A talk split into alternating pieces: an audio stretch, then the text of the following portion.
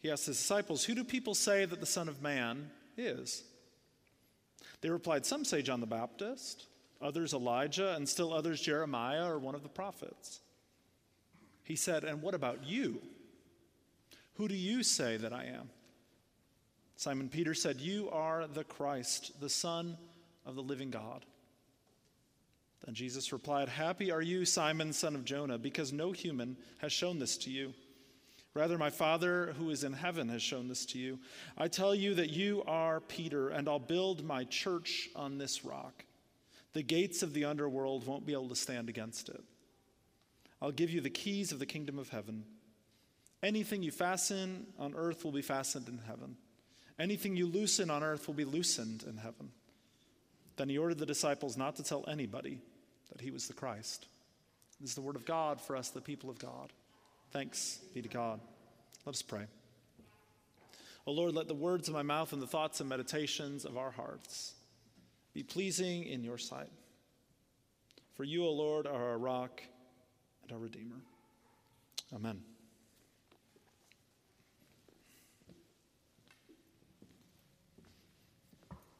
Now, in the first Spider Man movie in 2002, at least the first like live action one that got made, Peter Parker's uncle is having a conversation with him when he's about to drop him off uh, somewhere in downtown New York. And and it's about a con- it's a conversation about how he's changing. And it takes on the awkward dimension that any conversation about a changing adolescent is with them. And that's what you think is going on because Peter, Peter Parker has not been behaving well in school recently. Seems like he's bullying someone, even though he was the kid that always got bullied and things like that.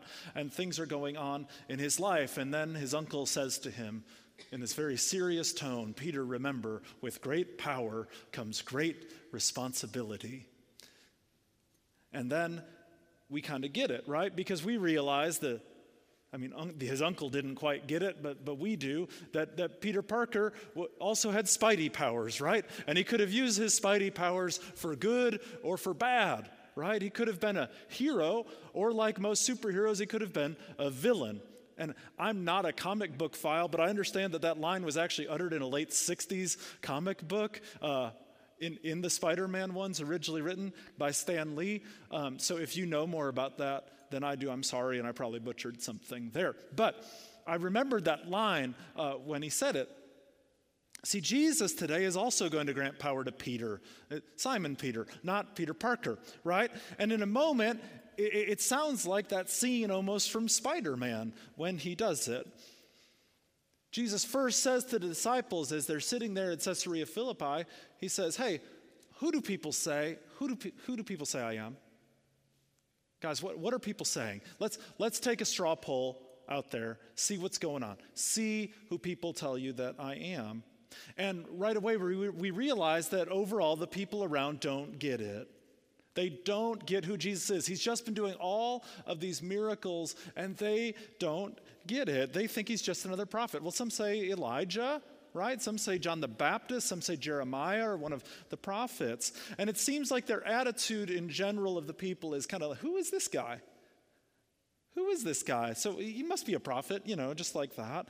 And this is when we realize that there is an importance to naming Jesus.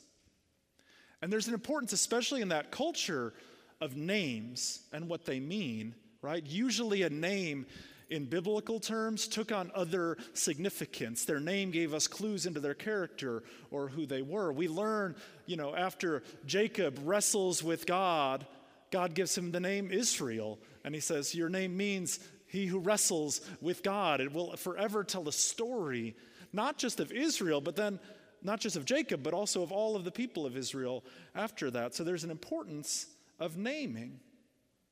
And we feel this need in our culture today, and I think the culture always feels this need to kind of like to rebrand Jesus, right? So right now we have this slick marketing campaign of He Gets Us going on in the world right now. They ran a Super Bowl commercial and they have ads going on behind the home plate at baseball games and everywhere else going on. And, and, and the thought is that we need to rebrand Jesus today because people are saying that Jesus is judgmental or he's irrelevant to everyday life, or he's homophobic, or he's racist, right? The, those are the things that people are saying about Jesus today if we were to float that around. And this question that Jesus asks is an important one. What are, what are people saying? Who are people saying I am? But people are saying is a roundabout way, usually, of not claiming something ourselves. When someone uh, in church comes up to me and says, Hey, you know, people are saying this about someone or something, then I usually know that they're not claiming it for themselves, but usually pretty much they're saying it, right? People are saying, Pastor, they don't like the color of the carpet, you know, they really think that blue was a bad choice. Uh, and, and it means that they don't like blue, right? Or something like that. Um, to give an innocuous example that people in church have never fought about such silly things, right? And so, but but the question, you know, who who do others, who do people say I am, right? It it gives them a chance to kind of say, well, this is kind of what we're hearing, everything like this. And then Jesus comes at them with this, right? Who do y'all say I am? Right? Now it doesn't say y'all because it's not translated right. It should, okay? Because second person plural is what is used there, right? So when he says, Who do you say I am to the disciples? He's really saying, Who do y'all say I am, right? If you're from other parts, who do you guys say I am, right? Again, he's talking to disciples there, so it's appropriate for all, right? So, but, but who do y'all say I am, right? And Peter steps up, right? Peter steps up in that place and he answers, both for himself and also kind of on behalf of all of the other disciples, because that's kind of how Peter stands in, right? And he says, What? You are the Christ, the Son of the living God. And that name, you know, we're kind of used to that language about who Jesus is, but we have to realize that people weren't using that language.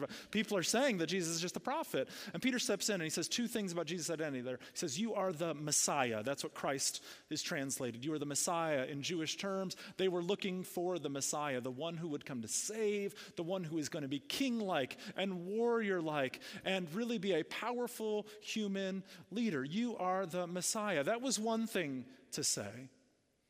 Other people had come around claiming to be these messiahs, right? Other people may have said Jesus may be that Messiah. That might be correct. But then Peter says this You are the Messiah, the Son of the living God. And therein, he says something that is very, very, very important for the future of who Jesus is known to be. Because when he says you're the Son of the living God, he's saying you are a unique manifestation of God. You are not just a human being, but you are God in God's very self, in who you are. You are the Messiah, the Son of the living God. And then Jesus, right, gives this blessing and a charge to Peter, right? He says, first of all, Peter, God revealed this to you. My Father has shown you who I am. And, and, and basically, we're thinking Peter was not smarter or better than the other disciples, right? We have all these examples of Peter basically being a numbskull like everyone else and like all of us, right? And so Peter didn't somehow have privileged information or, or a privileged position to somehow magically know who Jesus was. Rather, Jesus is saying that God has revealed this to you, Peter. And then Jesus says, And Peter, I'll build my church on this rock. Now, a lot of things are happening in that short saying. One is this Peter's nickname was also the rock. Not like, do you smell what the rock is cooking for those who get that reference, but, but, but he's, he's talking about the boldness the boldness of Peter in this place, and sometimes the stubbornness of Peter, that he is called the rock. Cephas, Peter, the rock. What else is interesting, though, is that this is happening in Caesarea Philippi. And Caesarea Philippi was an interesting place geographically and religiously. Geographically, there was a river that flowed out of the underground spring in Caesarea Philippi. And this was seen as an opening to the underworld and to the river Styx in this place. Styx, like the band, S T Y X, right? And so, so there was a thought so, so Jesus is saying, You are the rock, and on this rock, I'm going to build my church. And the gates of the underworld aren't going to be able to get it because Jesus says, My church, my called out community. The first time Jesus ever uses that word for church, he basically says, It's never going to die out. It's never going to die out. It's always going to be, which is a really good word for those of us today who get really anxious about what's happening to the church in our country or what's going to happen in our denomination or, you know, there's not as many people here as there used to be, and all of the ways that we can talk about decline in the church. And, and Jesus says, hey, listen, the gates of hell aren't going to overcome this thing. And this is my church, Jesus says, right? He says, it's mine. It ain't mine, it ain't yours. It, he says, it's mine. And the gates of hell are not going to overcome it. And also at Caesarea Philippi, it's really interesting because it's not just about its geography and how they were literally on a rock that was over where a spring of water is coming out, thought to be the entrance to the underworld. But that area was famously polytheistic. There were pagan shrines all over Caesarea Philippi in areas that they have dug up. And it's in this place not Jerusalem, not the usual region in Galilee, but in Caesarea Philippi, where Jesus' name is confessed and his identity is labeled for the first time. And then Jesus says to Peter basically, Hey, and I'm giving you the keys to heaven. Now, oftentimes, the symbol of the Pope is the keys. And it's from this very text right here, right? So, the, the concept of Peter being the first pope and that being passed along there I go.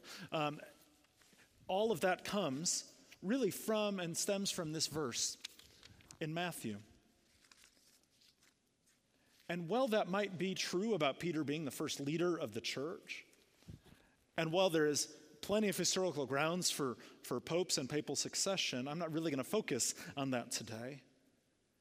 I don't know if this passage is as much about Peter as the first pope as it is about the power of the leadership that Jesus is granting in this passage.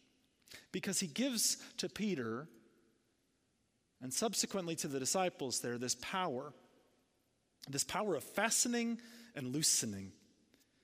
He says, Anything you fasten on earth will be fastened in heaven, or anything you bind on earth will be bound in heaven. And anything that you loosen on earth will be loosened in heaven. And Jesus grants this power to Peter here, but then two chapters later in Matthew 18, he's going to grant it to the whole community of followers who will follow after him. And I sit there wondering, what, what does that mean?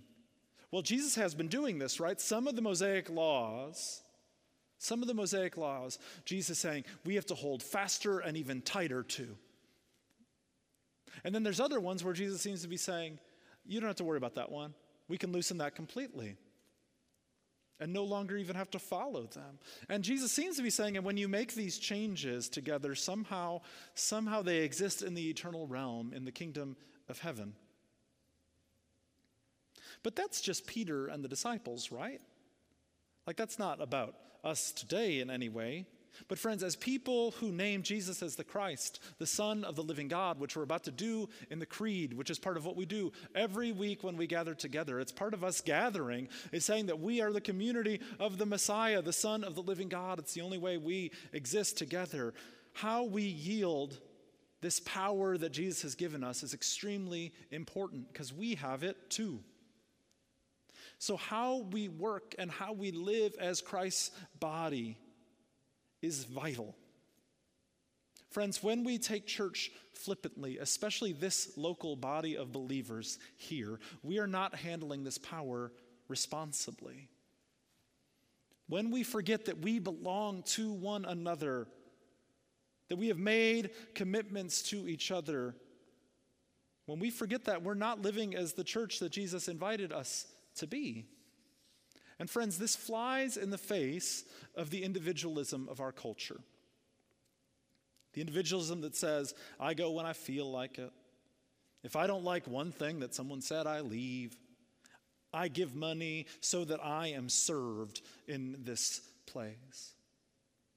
The way that Jesus is presenting how the church is going to operate is very, very, very different than that.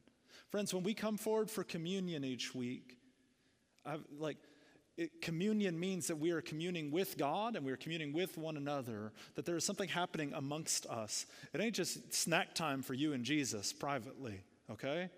There's a reason why we have one loaf that's common together. It's why I wasn't really wild when we had to go to those individual cups all the time and do that in the midst of COVID or have like a drive through, because that kind of inferred, that kind of inferred like it, like you were in the same kind of service line as like a Big Mac or something, right? And, and that's not what we're talking about, right?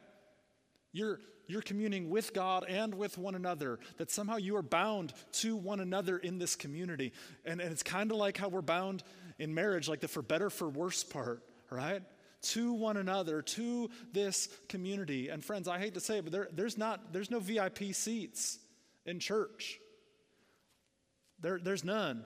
Like there, we don't have a skybox here, right? Where you get like special food. Like, no, we're all getting the same thing here in just a little bit, right? There's not, there's no VIP in the church. No, like all you get is a towel to be a servant leader in this space. And every single one of us gets that towel. Now, we may not feel like we have any power as the church today. We may not think that Jesus' empowering of the first disciples reaches all the way to us today, yet our words and our actions do have power. We are Christ's church. We don't get exemption from that. We can't blame others for the church and how it goes. You see, we want to say in our culture today, especially that gets kind of anti institutional, that the institution of church is the problem. In the same way that we like to say that government is the problem. But here's the issue we are the church. That's us. Just like we are democracy, like we can blame we can blame the folks in Washington or wherever, right? But to a certain degree like to some way, we have a power to elect and put those people in, right? We are we make up that thing. And so the church dwindles and is sidestepped when her members don't take their power seriously and handle it with responsibility. So let us lead with humility and with love and with service, for you have power. And with that great power comes great responsibility. Amen.